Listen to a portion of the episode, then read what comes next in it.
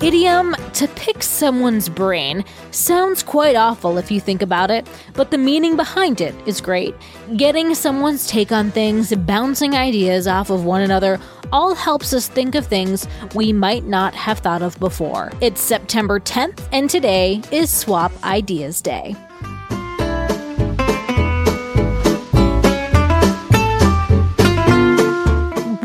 To Taco Cast Podcast. Every day is a holiday. No, really, it is. Did you know that literally every day is a holiday? I don't know about you, but I love having a reason to celebrate every day. Whether it's your favorite foods day or something else totally random, happy holiday to you. English poet and intellectual John Milton in 1644 encouraged the need for sharing ideas. Hundreds of years later, in 1941, modern thinker Alex Osborn developed a method for enhanced creativity in the workplace. In 1960, the first televised presidential debate took place between Richard Nixon and John F. Kennedy. When people trade ideas and opinions, our minds open up to other possibilities and a new take on things. Each person is a unique individual, each with different thoughts and ideas, and what makes it important to share with others. Two heads are better than one, so if you're stuck on something, grab a friend, family member, or